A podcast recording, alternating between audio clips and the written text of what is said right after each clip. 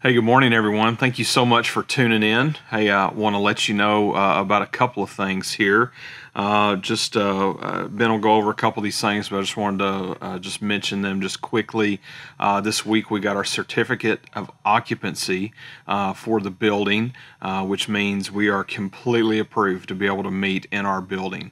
Still finishing up some little things over the next couple of weeks, and we hope to uh, meet for the first service, fingers crossed, uh, the first Sunday of the new year 2021. So uh, we hope that you're able to join us for that.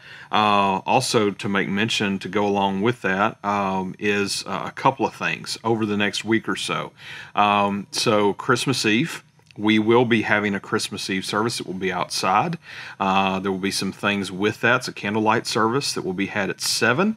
Uh, but at 5 o'clock, we will have uh, animals, a petting zoo, if you will, uh, for you to bring family, kids that you want to come and uh, see the animals and that sort of thing that will be going on starting at 5 o'clock. From 5 to 7 we will also have coffee and hot chocolate from 5 to 7 and the building will be open for people to come in and take a look around uh, and use the restroom if they need to do that as well. So uh, just a couple things going on. We're excited about the christmas eve service. That's happening this week 7 o'clock. And again the other things start at 5 so uh, we'd love to have you. The service will be brief. Uh, we expect it to be cold.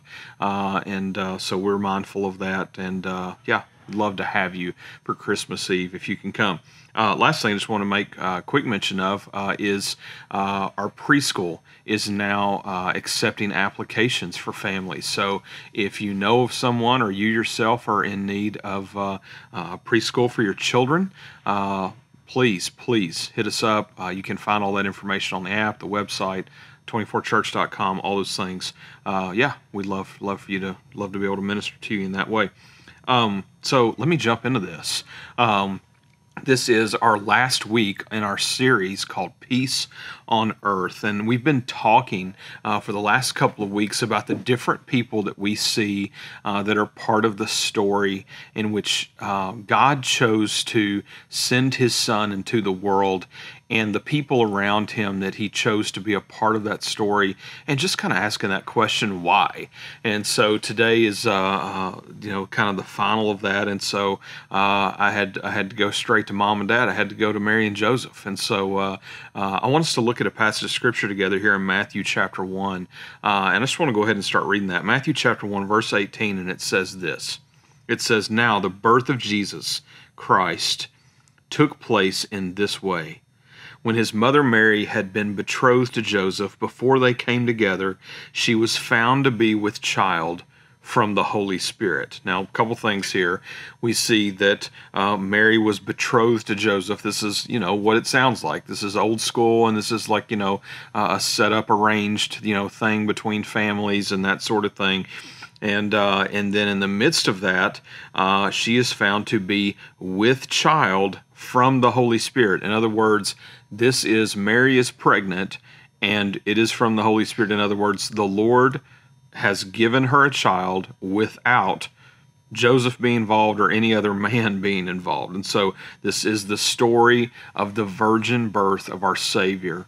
Uh, and God chose Mary uh, to be this person. Now, there's a lot of things we can say about Mary I encourage you to read through uh, Matthew and Luke, those first couple of chapters, and you'll see a lot of things about Mary, uh, you know, uh, that uh, that we see happen uh, leading up to even just this moment. But I chose this passage today uh, to really kind of hone in on a couple things, uh, you know, that I think are just, you know, some things. First of all, things we don't talk about a whole lot, but I think that are, I think things that are worth us talking about uh, and looking at as far as their situation goes. Um, first of all, yes, they're betrothed. Secondly, yes, she's with child and not from him, and that's going to create problems as we're about to see. Uh, and in verse 19, it says this, and her husband Joseph being a just man and unwilling to put her to shame, resolved to divorce her quietly. Let's read that again. And her husband Joseph, being a just man and unwilling to put her to shame, resolved to divorce her quietly. What does that mean? Like, what, how, are we for real? Like the story of the Nativity? Like Jesus is about to be born and Joseph and Mary are, are on like the verge of divorce? Let me just let me just tell you something. I, I you know I on probably on a close to weekly basis, uh, I talk with someone somewhere along the way that shares with me that word. You know the the, the D word, the divorce word. Um, and, uh, and and let me tell you, first of all, there's a lot of shame that comes with that word, um, and and I want you to know if you're watching, you're listening to this, if you've ever been divorced, if you're in the middle of thinking about that right now, I just want you to know that we love you, that the Lord loves you, and He wants you to rest in the peace that only comes uh, from Him and knowing Him. Uh, and so I just encourage you to trust in Him. Uh, obviously, seek counseling, uh, seek you know godly counsel uh, in moments when you're thinking about things like this. But I, I want us to pay attention that this is a part of the story. I don't want to ignore it. I think this is an important piece for us.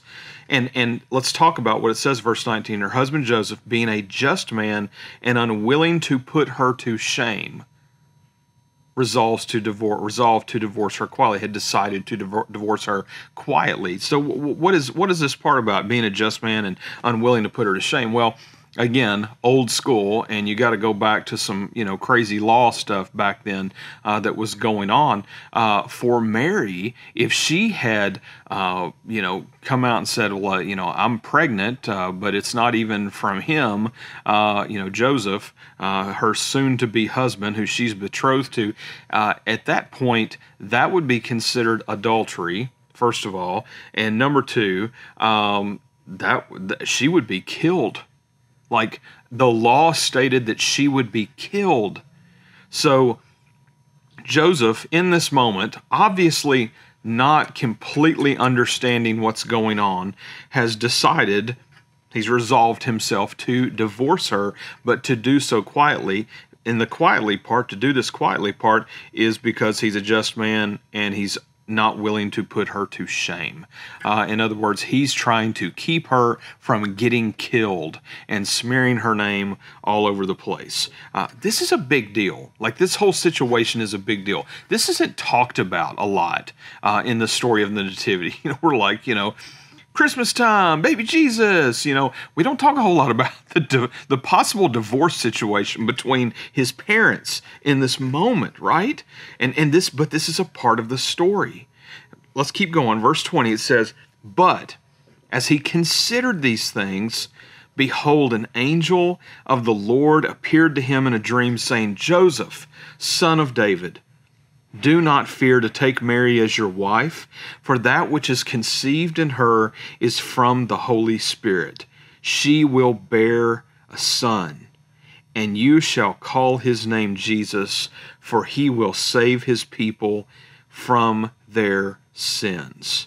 So, you know, in the middle of Joseph thinking this through, trying to figure out what to do, pondering this, as it says, considering these things in verse 20, an angel comes, appears to Joseph, says, Joseph, son of David, do not fear to take Mary as your wife, for that which is conceived in her is from the Holy Spirit. I'm sure at this point he has probably heard Mary talk about the you know an angel coming to see her the dreams that she's had all, all of these all of these things right?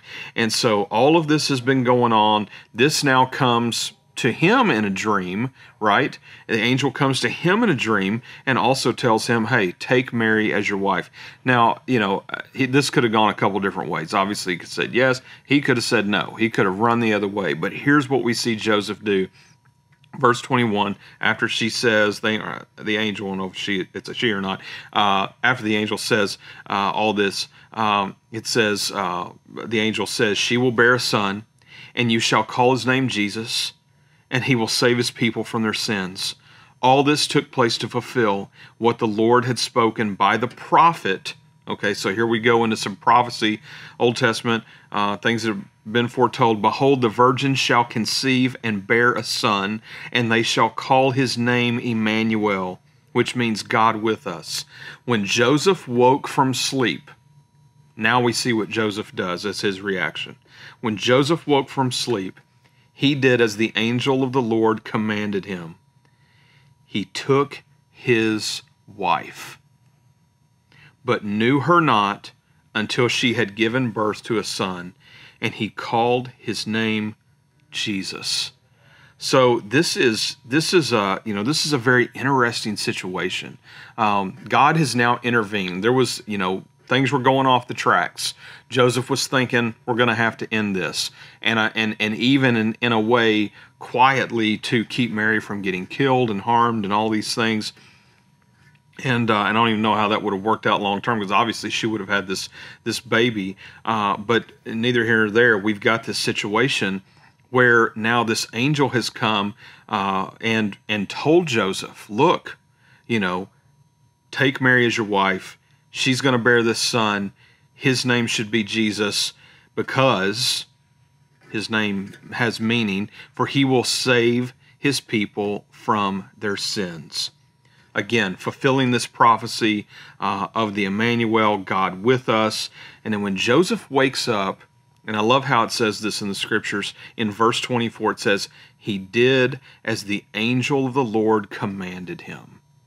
He did as the angel of the Lord commanded him. How many times in our lives would our lives be made so much more easy if we just followed the things that God has already told us to do?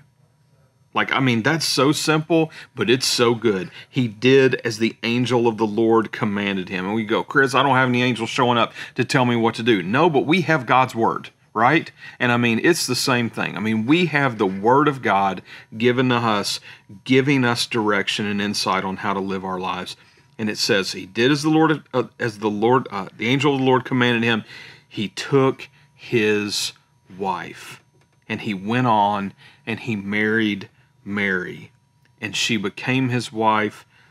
They had G- baby Jesus, obviously. And then in verse 20, 25, it says, But he knew her not until she had given birth to a son, and he called his name Jesus. Now, a couple things right there. Verse 25, he knew her not. This is talking about him being intimate with her.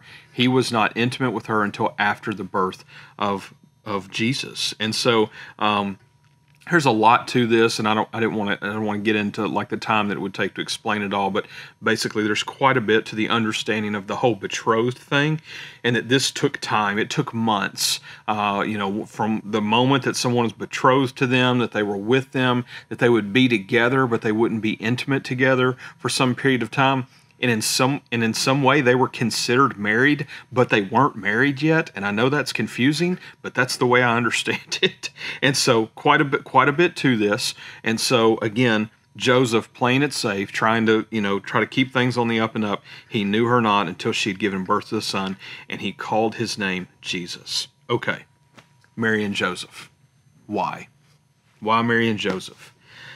You know i, I think obviously we know part of the reason is because it's to fulfill pro- prophecy. Uh, but if you want to go back to the very beginning of all things in the creation of the world uh, then you understand that this was part of the plan from then.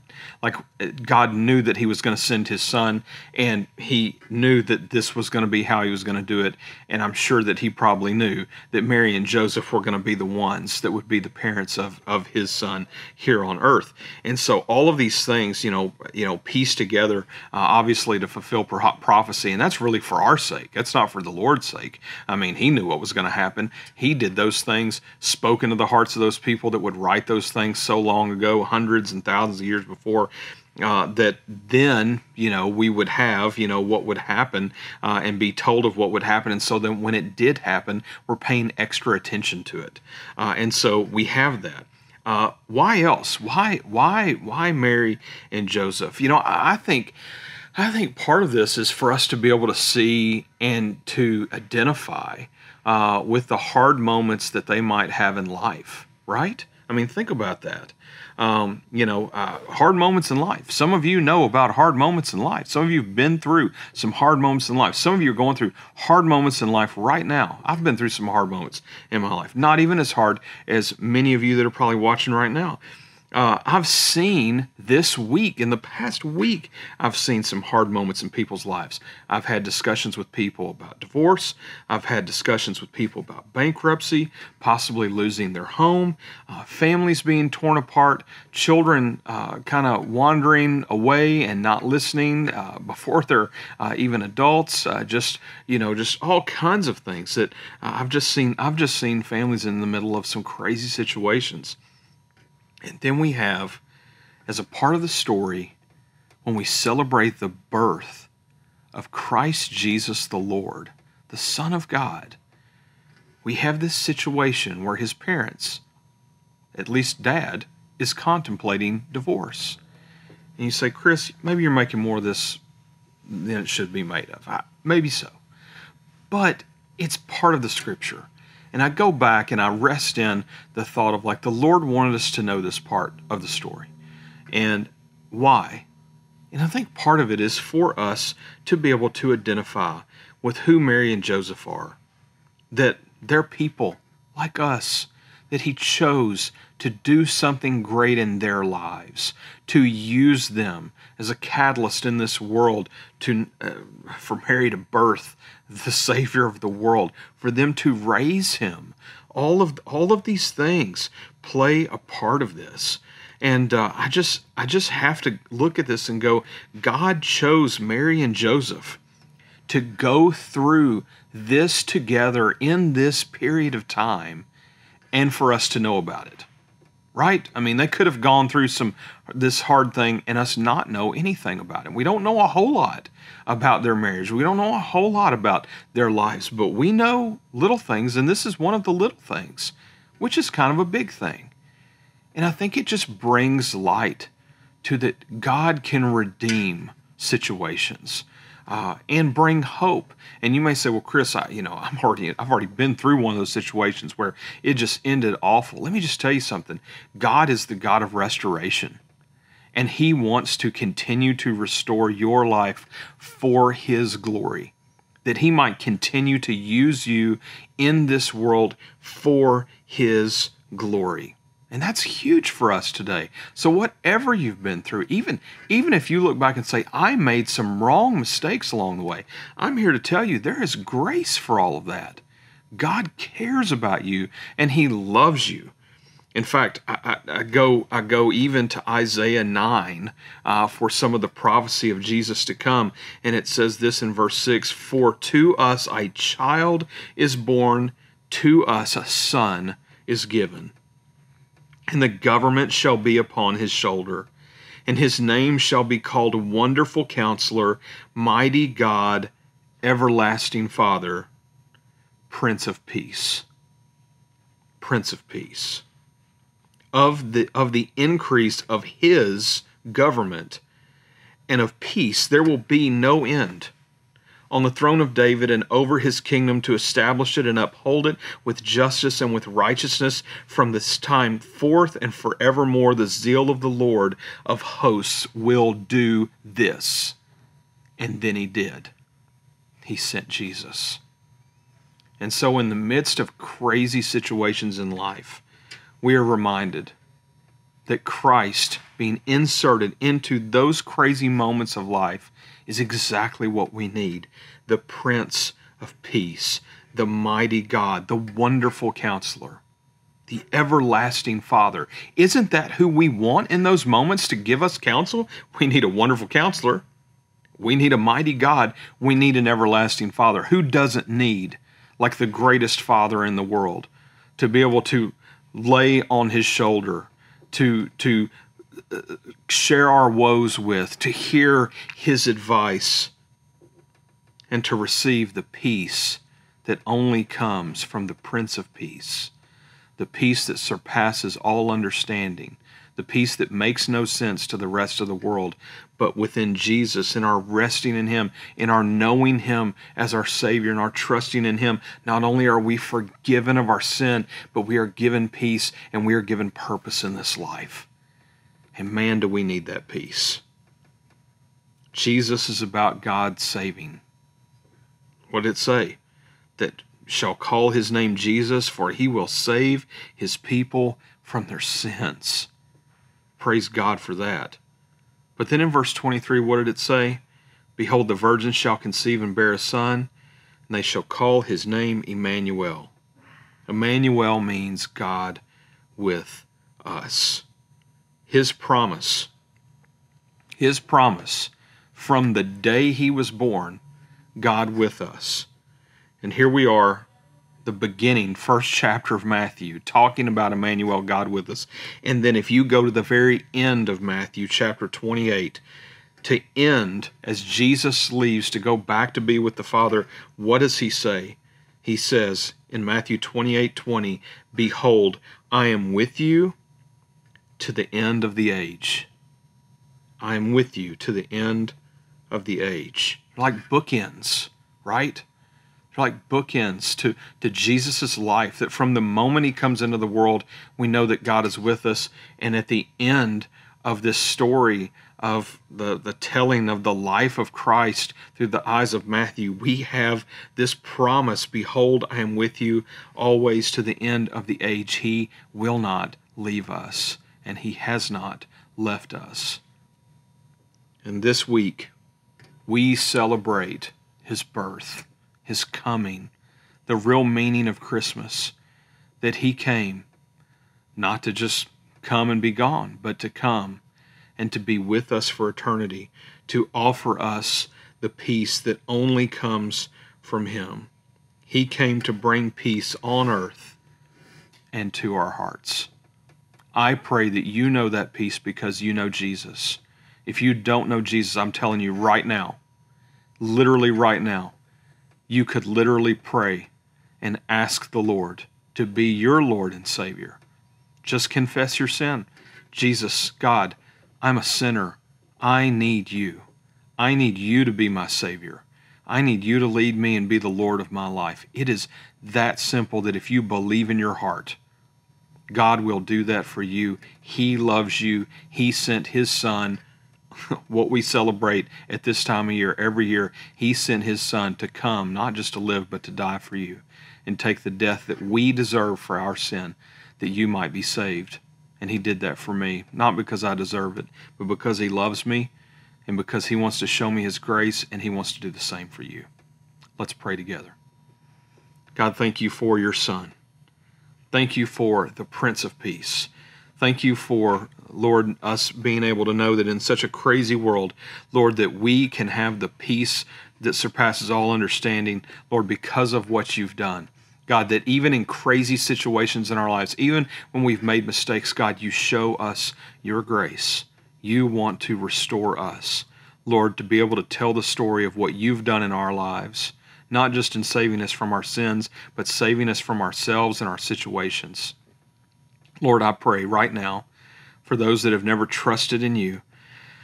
God, I pray that you would do a great work in their heart, Lord, that they would trust in you today, Lord, that they would believe in their hearts, Lord, in what you've done for them.